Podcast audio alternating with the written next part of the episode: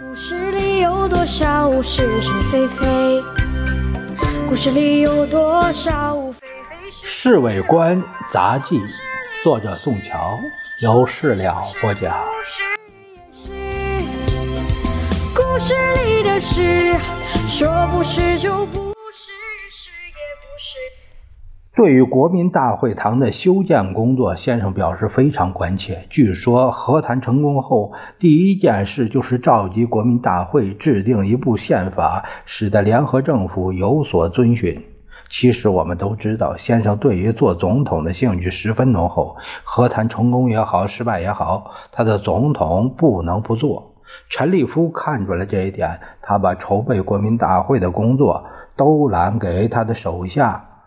冯兰友，这个冯兰友啊是红兰友，这个人对于事务工作很有继承，而且续起辈分来和先生是师兄弟儿，因为他们入帮时拜的是一个老头子。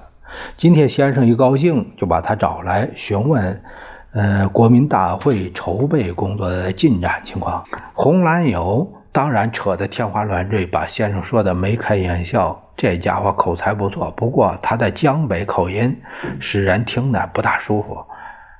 兰友，给经费方面你不必过于顾虑，这种旷世盛典多花一些钱无所谓的。是的，主席，冯兰友。啊，这这里说是冯兰友，他是红兰友，高兴的很。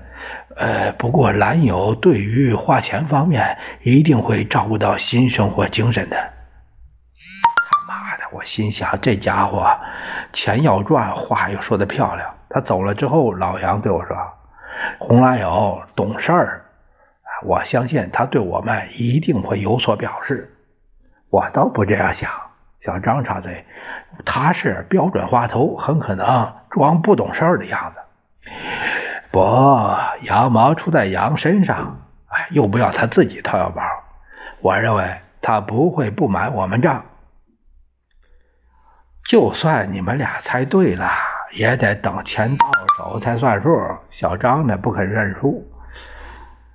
谈些别的好不好啊？哎，今天晚上到夫子庙一趟怎么样？小弟愿意做东，有人请客，那还不去啊？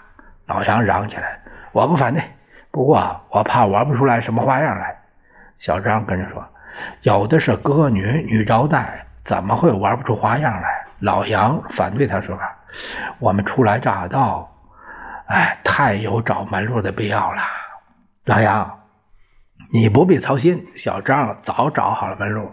他这样说法，主要是向我们示威。你骂那个有门路的好了，管他娘的，到了夫子庙就有门路，老子是不听那一套。老杨结束了我们谈话。晚上八点钟，我们三个人弄了一辆吉普车，一声不响开到夫子庙。夫子庙呢转了好几圈，想找个吃饭的地方。由于小张的建议，我们上了大吉城。据小张听人家说，大吉城不但酒好、菜好，女招待也好。我们直上三楼一看，果然高朋满座。大概我们派头不错，茶房很殷勤地替我们找了一个小房间。房间的茶桌、陈设都很旧，够不上上海任何一家三流饭店的神气。但是中间挂了一幅。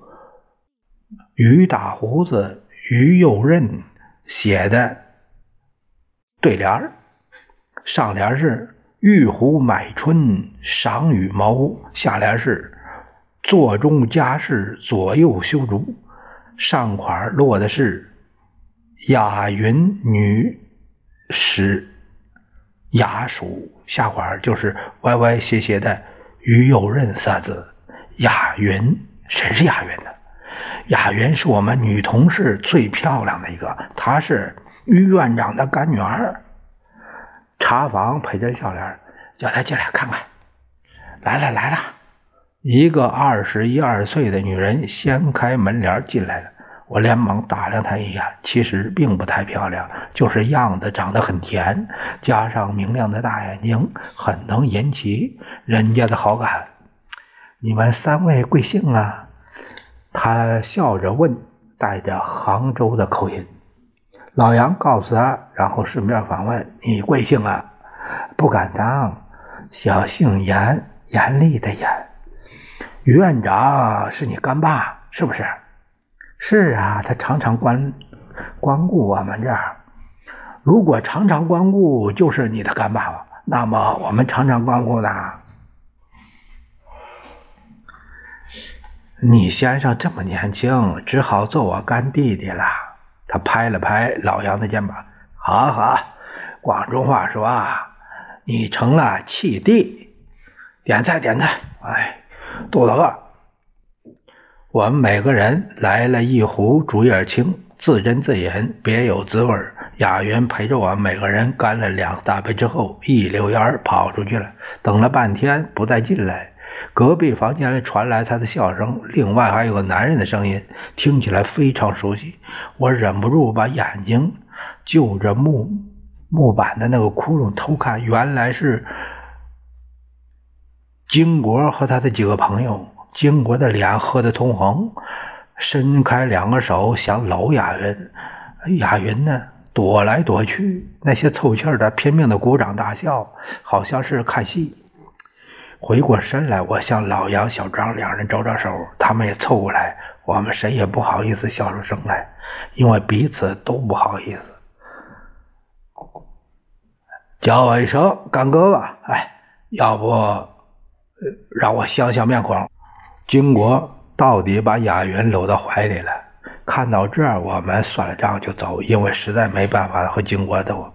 小张在路上说：“啊，真没想到啊，先生又多了个干女儿。”故事里的事，说是就是，不是也是。故事里的事，说不是就不是，是也。